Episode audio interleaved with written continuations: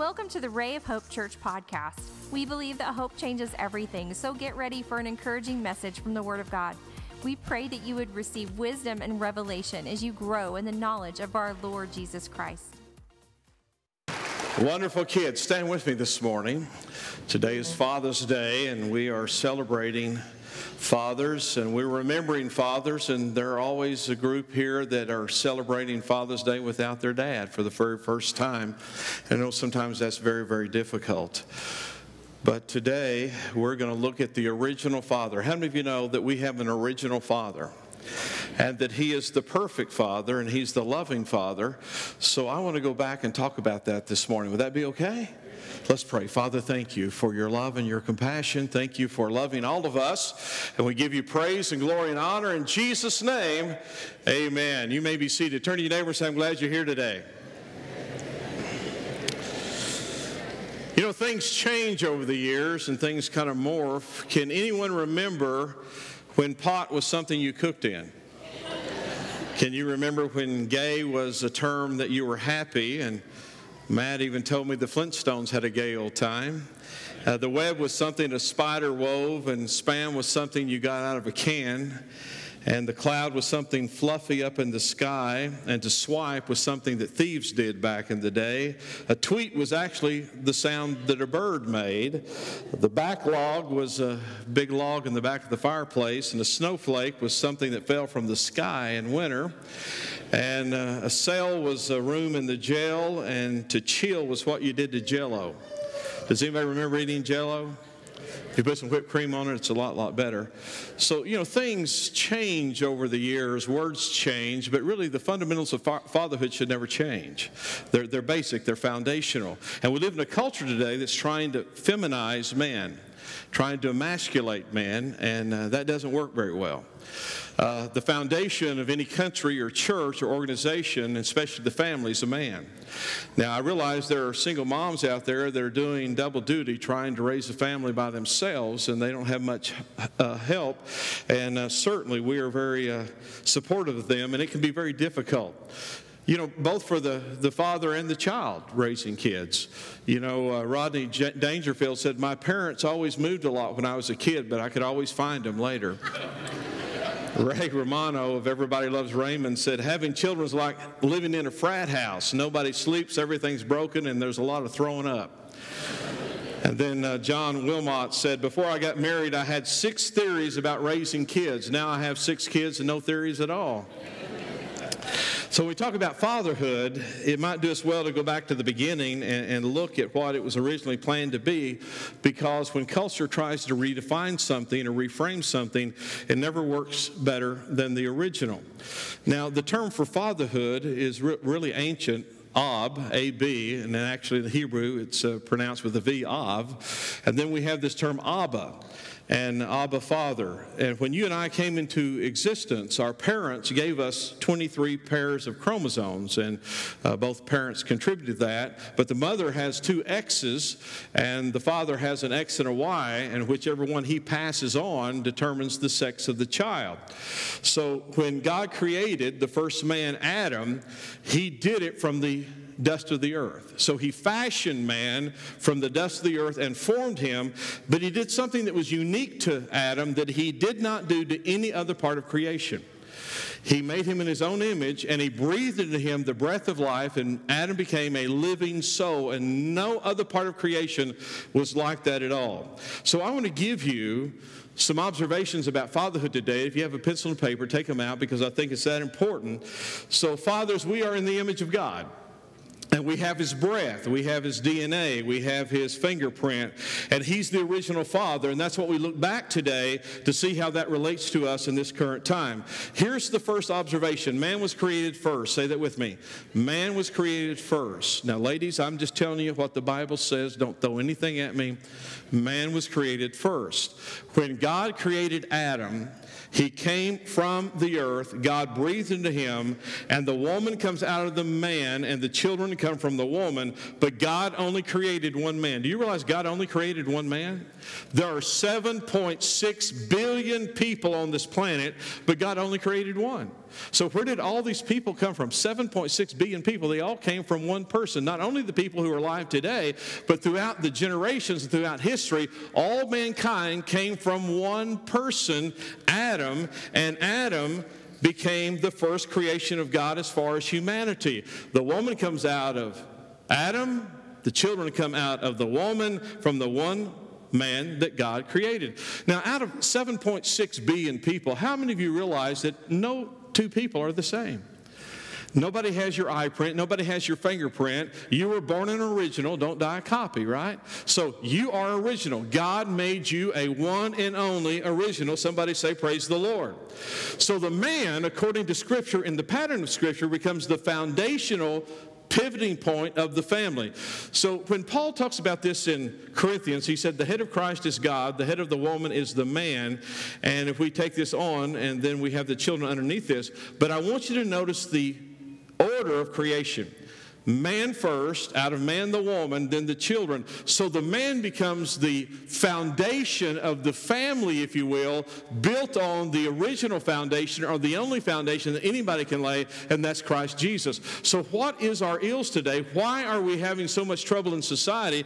And I think it's because fatherhood has changed and men have changed and we're not in our right position and doing the right function. So we have a world of ills because of that, and we need to get back to the original order and the foundation that God laid for our example. Now, when you look at this definition of Av or Abba, and it is founder, originator, progenitor, producer, source, protector. So Jesus uses this term first as Aramaic when he's praying in the Garden of Eden. I want to read it to you. This is found in Mark 14, verse 36. He's praying and he says, Abba, Father. Say that with me.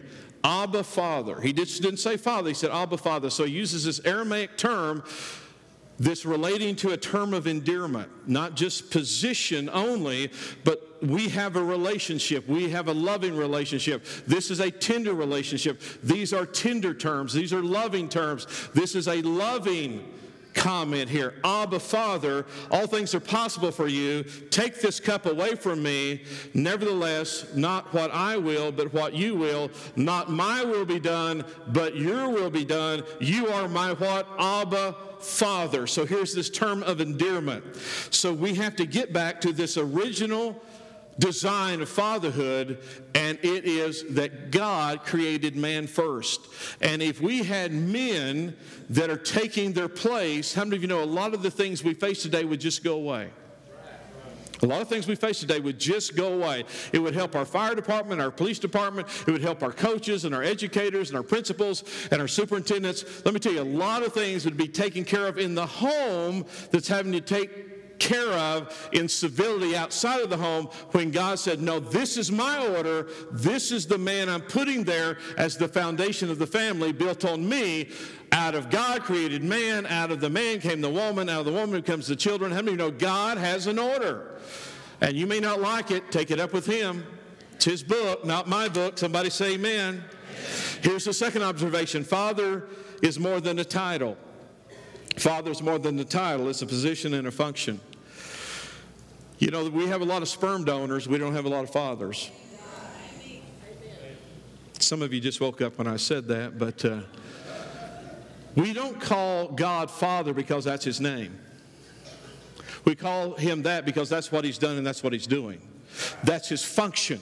He is our heavenly Father. So go back to the original definition of Father here. Originator, founder, progenitor, source, producer, protector. God is our Father, and he's our Father because he began all this. He's the creator. He laid the foundations of the world, the originator of all life. He's the progenitor. He's the one that went before the genes, if you will, and passed on the genes. He's the producer, the builder, the manufacturer. He took the raw ingredients. He made our world. He made you. He made me. He's the source. He's the sustainer. He supplies everything we need. And you say, well, wait a minute. I go to work. I sweat. I have some sweat equity in this. I work hard. I train hard. I do everything. I understand that. And you have to do that. That's our world. But I want you to know every good and perfect gift comes down from the Father. He didn't say God. Notice the term here. Every good and perfect gift comes down from the Father. Getting back, I am the original provider. I'm the original source here. I'm the original one who gives you your needs. I'm your protector, and He's also the one who disciplines us and corrects us. Now, if I ask you this question, how many of you have ever been disciplined by God? And some hands are going to go up. Because if you're His kid, if you're His child, He's going to discipline you. And part of fatherhood is correction and discipline.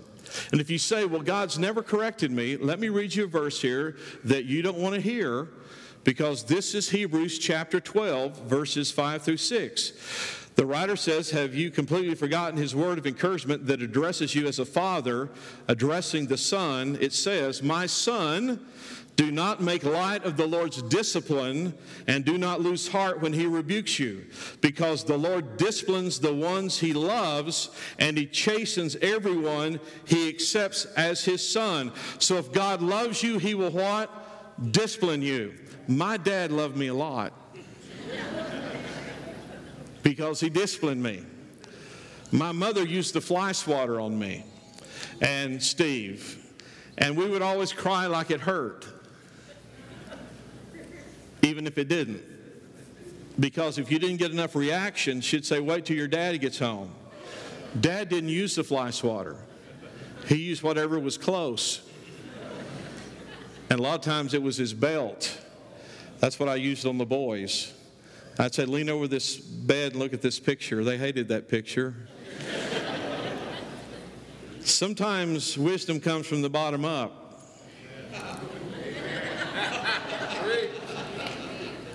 We don't just need some donors, we need some fathers. We need people who are really looking to a biblical example of fatherhood. Are they providing the foundation, love, acceptance?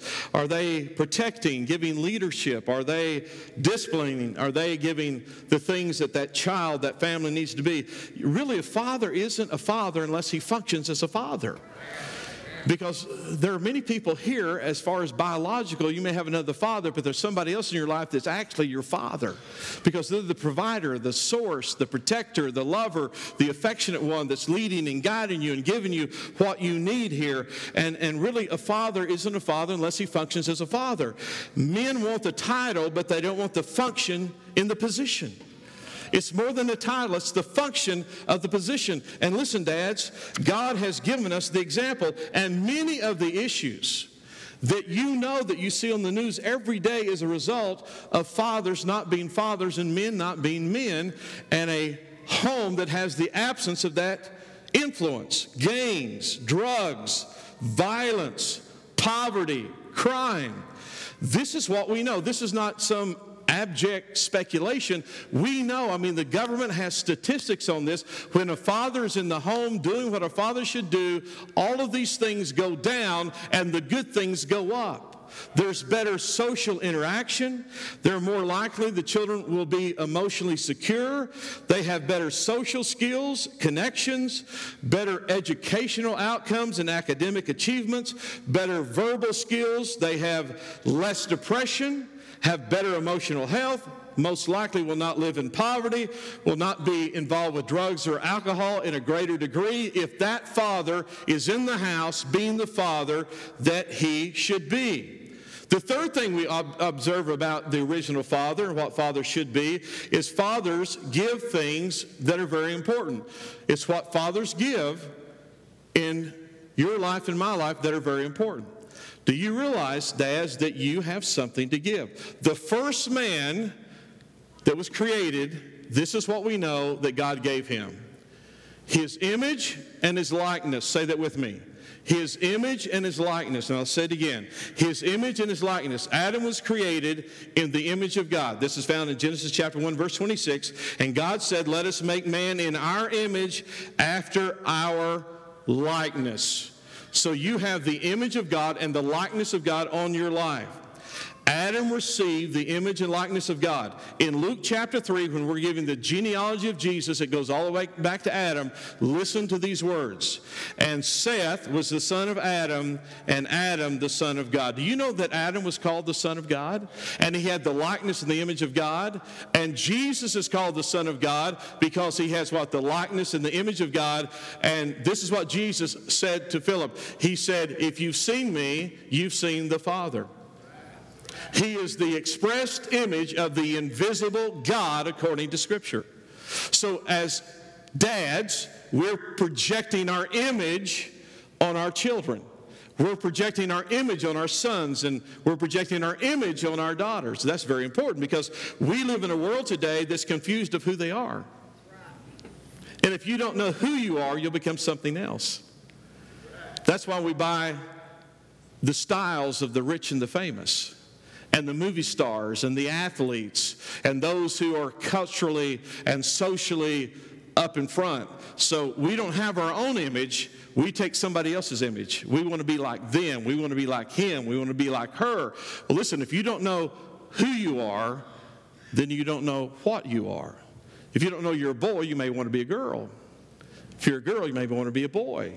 In New York City today, they're changing or trying to change, they're going to vote on this, to change birth certificates that you can check another box. Either boy, male, female, girl, or other. I never saw a birth for another. I just thought there were two. But if you lose your way, if you lose your image, then you take on something that you're actually not. Now, I want to end this here in a minute and give you some hope, because I'm going to say some things that probably you're going to be offended at, but that's okay. Maybe you love me anyway. Amen. Jesus is the express image of the invisible God. Adam took on the image and likeness of God because that's what the Bible says. Now, when Adam was created, how many of you know Adam had no sin when he was created?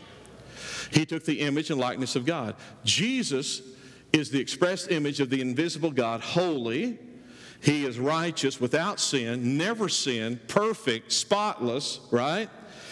But he took on the image of the Father. Matthew chapter 4, verse 58, be perfect, therefore, as your heavenly Father is perfect. So your heavenly Father is what? Perfect. According to Scripture, your heavenly Father is perfect. Now, so fathers, if we're giving image and likeness, so are we exuding goodness and godliness and love and affection and self-control and respect and integrity and a good work ethic and a balanced life and how to treat others and how to function in this world? Well, we're going to try, but how many of you know fathers aren't perfect?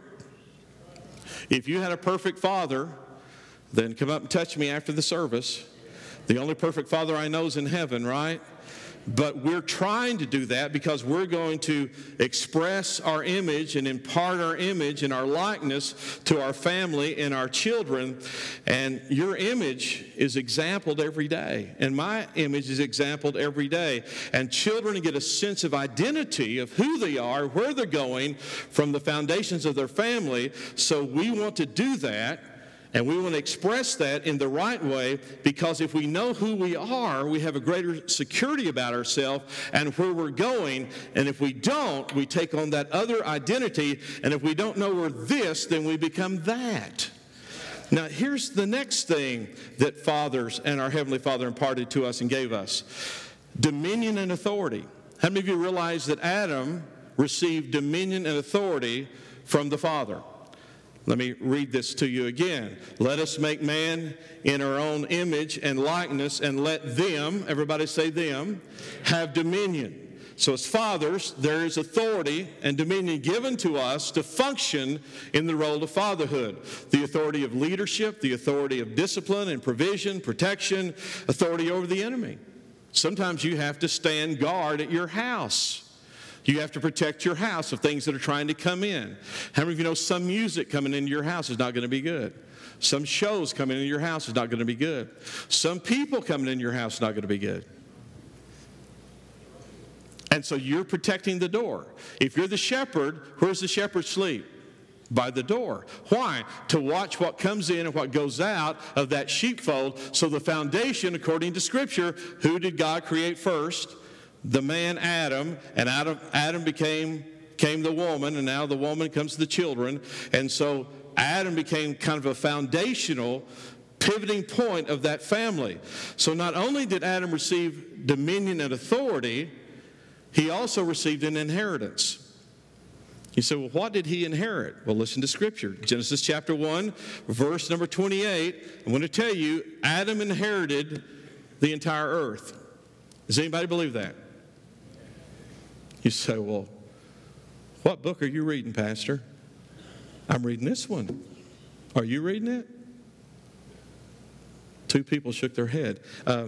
Verse 28, and God blessed them, and God said to them, be fruitful, multiply, replenish the earth, subdue it, have dominion over the fish of the sea, over the fowl of the air, over every living thing that moves upon the earth. And God said, behold, I have given you, say that with me, I have given you, said again, I have given you. He gave it to who? He gave it to Adam. I've given to you every herb bearing seed on the face of the earth, every tree, every fruit of the tree yielding seed, it shall be to you for food. To every beast of the earth, to every fowl of the air, everything that creeps on the earth, wherein there is life. Everything that has life I have given to you, every green herb for food, and it was so. How did Adam get that? God gave it to him. It was his inheritance. And every person here who is a born-again believer has an inheritance from God. Now, listen, dads. This is what the Scripture says, Proverbs 13:22. A good man leaves an inheritance to his children's children. Jesus, as the Son of God, inherits everything. He gets everything. But here's the good news. Romans 8, verse 14, for as many as are led by the Spirit of God, they are the sons of God. And it goes on to say, verse 15 through 17, but you've not received the spirit of bondage again to fear, but you've received the spirit of adoption, whereby we cry, what? Abba, Father. Jesus first used that term when he's praying in the Garden of Gethsemane. Now Paul picks it up in Romans chapter 8, and he begins to say, we're crying, Abba, Father. Not just Father, but you are our personal, affectionate, loving, graceful Father. So Abba, Father, we are the Spirit-bearing witness, the children of God. Now listen to verse 17. And if children, then heirs, heirs of God, and joint heirs with Christ. So according to Scripture, you're an heir. What do heirs do? They inherit things. Where do they inherit things from? From their family, from the Father. Hereby we cry, Abba, Father, and we are now what? Joint heirs with Christ. Listen to the words of the prodigal son. You remember the story? This is Luke chapter 15, and I want to ask you a question. In the story of the prodigal son, what was the error or the sin of that father? None. There's nothing in Scripture that says the father did something wrong.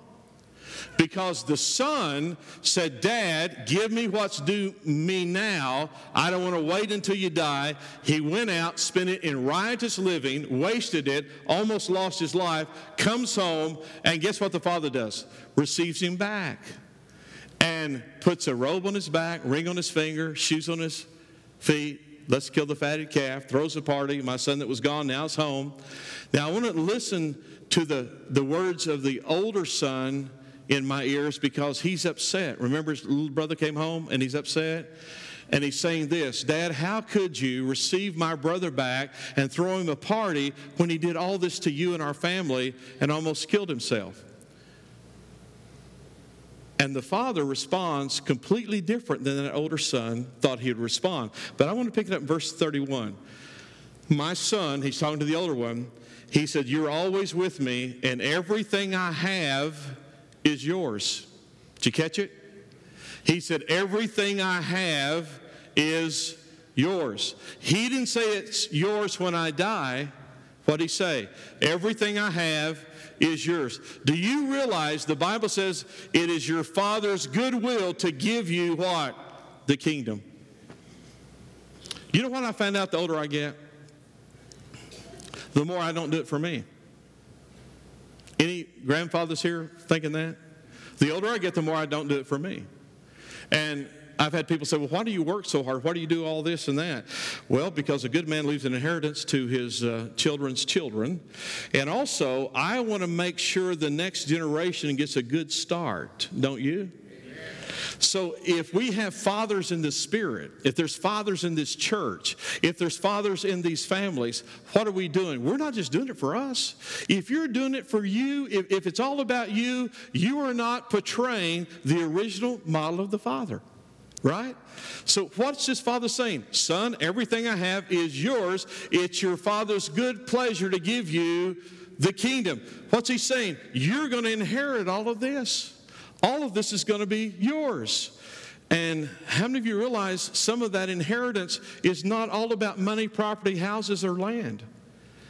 Because most of it that we need to pass on as an inheritance is character, integrity, a good work ethic. Pastor, I don't have $1 million to leave to my kids. Well, neither do I. I don't have a Porsche and a Mercedes and a Lamborghini to leave to my kids. Neither do I. I don't have a palace. I don't have a multi-gazillion-dollar business to leave to my kids. Neither do I. But let me tell you what I can leave. I can leave mercy and grace and love and memories and character and integrity and a foundation of the Word of God to my kids. That's what you can leave. And we can all leave that. It's not all about money.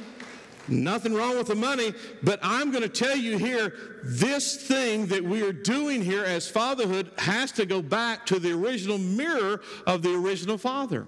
Now, before you get so discouraged, and let me wrap this up, there is reality about this.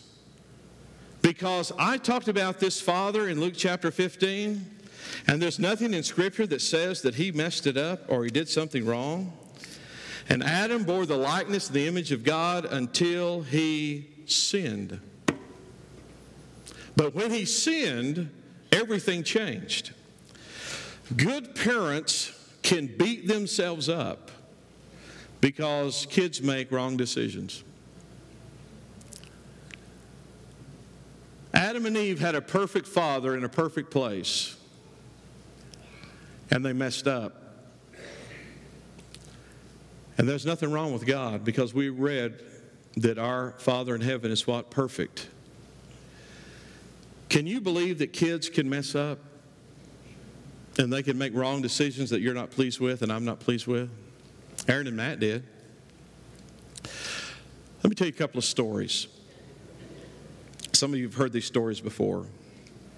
Have you ever got a call from the school? How many parents ever had the school call you about your kid? Well, I'm in good company. So the school calls, and we have, you know, the superintendents and coaches and teachers and administrators. A lot of them go to church here. So I get a call from the school, and it doesn't say Mike, it says Pastor. That's always a little difficult. Pastor, I need to talk to you about Aaron. What's he done? Well, him and some of the kids are gambling on the playground. Okay, what are they doing? Well, they're having races, foot races out there, and they're betting their lunch money on foot races. So let me back up here for a minute. We have three cousins that were in the same grade, and all of them went to play college football together. My son was one of them, Jody was one of them, and Jacob was one of them. Well, Jody and Aaron were big linemen, you know, 250 plus up to 300 and something. And so they played in the line, but Jacob was a running back. And he played running back in college, and he was fast, I mean, really quick. And so they're in, you know, about probably 6th grade maybe. So they're getting everybody, lining them up at the playground, and they're having foot races. And so they're betting on who's the fastest one in the school. So they'd line them up, and they would bet, and then they would run, and then Jody and Aaron and some of them were betting on Jacob, and they were taking kids' money. I said, okay, I'll deal with it. So I get Aaron, and I said, Aaron, I said, you guys can't do that. That's gambling. That's betting. He said, no, it's not. I said, yeah, it is. He said, no, it's not. I said, you can't be out there betting money on who's the fastest kid in the school. He said, Dad, it's not gambling. He said, Jacob is the fastest kid in the school. He said, if they want to do their money, that's fine. We'll take it. I said, okay, I understand your logic, but you cannot do that. You know what's wrong with our kids? They're hanging around the deacons and the elders' kids too much. That's what's wrong. Then we noticed Matt over here, my lawyer, he was in junior high, and he's taking rolls of quarters to school, to junior high. And his mother and I noticed that he's taking rolls of quarters and said, Matt, what are you taking rolls of quarters to school? Well, used to they had vending machines in the junior high. So kids that didn't have the change, and the office wouldn't give them change, so Matt figured a niche market. So he would bring rolls of quarters to junior high, and so he would trade you 3 quarters for $1.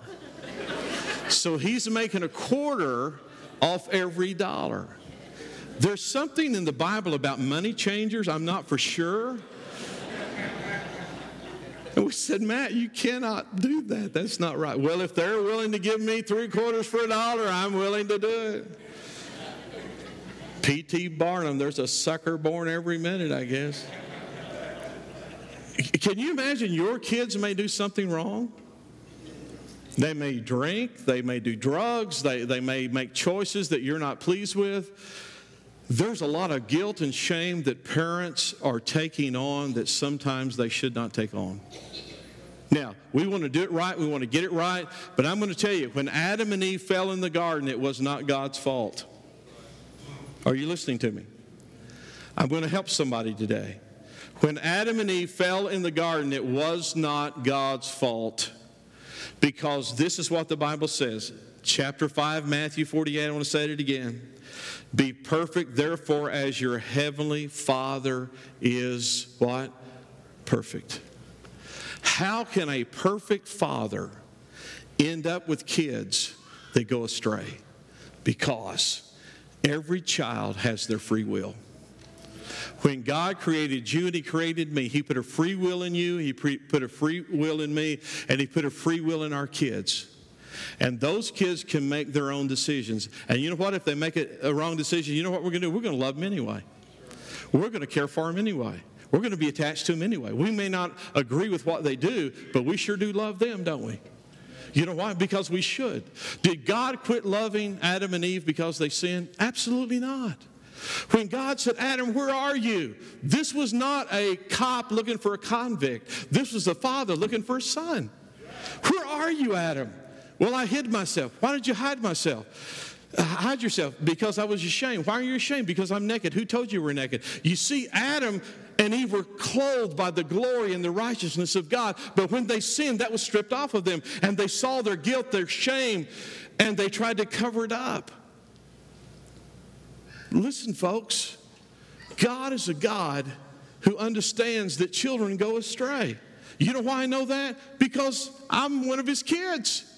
Guess what? So are you. Have you ever done anything that caused you to go astray from God's perfect will? And I'm going to say, yes, you have, because there are none righteous, no, not one. We've all fallen short of the glory of God. We've missed the mark, but we had a Father that still loved us and wanted us to get right back on track. So today, let's just keep loving our family. Let's realize that our kids have a choice, and you can do all the right things, but still they can make wrong choices. And so therefore, don't get bent out of shape to the fact that you beat yourself up and live in this shame, because Adam and Eve lost their image. They lost paradise. They lost their livelihood, except by sweat and work. And Eve had pain in childbirth. And none of that was God's fault. It's because they chose to go a different direction. Now, some of you here today, this is not a good day for you because you didn't have a good father. Or maybe you didn't know who your father was. Or maybe he abandoned you or abused you. Maybe it was physical, sexually, or it was emotionally. And there are not good memories about fatherhood. There's not memories about your dad that you would like to retain. And when that happens, here's the good news. If you don't have a good example and a good image of an earthly father, I want to tell you, you do have a heavenly father. You can turn your eyes to the hills. You can look up and say, I may not have seen this on this earth in a physical dad like I wanted to, but I'm going to guarantee you, you can look in this book and there is a heavenly father that we can pattern our life after. He is a good, good father. He is a perfect father. He is a righteous father. He is the one that we pattern our life after. And listen, guys, this is hard work. You're not always going to be popular in your house with some of your decisions. Matter of fact, to discipline and protect your kids, they're going to see it completely different. Does anybody remember when Monday Night Football started? Back in the Stone Age? I think I was still in high school. And so one night, I was going to go with some friends of mine. We were going to one of their houses to watch Monday Night Football. And Dad had a rule that, you know, we had to be home at a certain time. But how many of you know Monday Night Football does not end at 10 o'clock?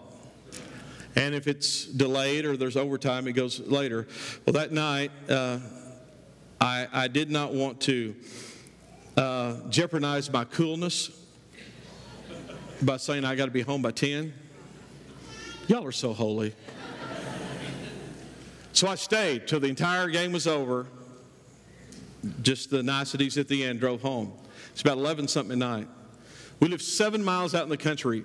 I passed my dad at 11:30 at night, 2 miles from our house. He was not out for his 11:30 drive. So I stopped, he turns around, the rest is history. But this is what Dad would do. When it was time to go to bed, he would make sure that everybody was in the house and it's time to go to bed. You know what I did when my kids were born? Before I'd go to bed, I'd make sure everybody was in the house. You know what God wants? He wants to make sure that you are in His house. Why? He loves you. He's protecting you. He's providing for you. He's your source. He's your progenitor. Matter of fact, He's perfect. We're not, but He is. But you know what He said? But I'll give you my image for your imperfection. Wow. I'm going to give you my image for your imperfection.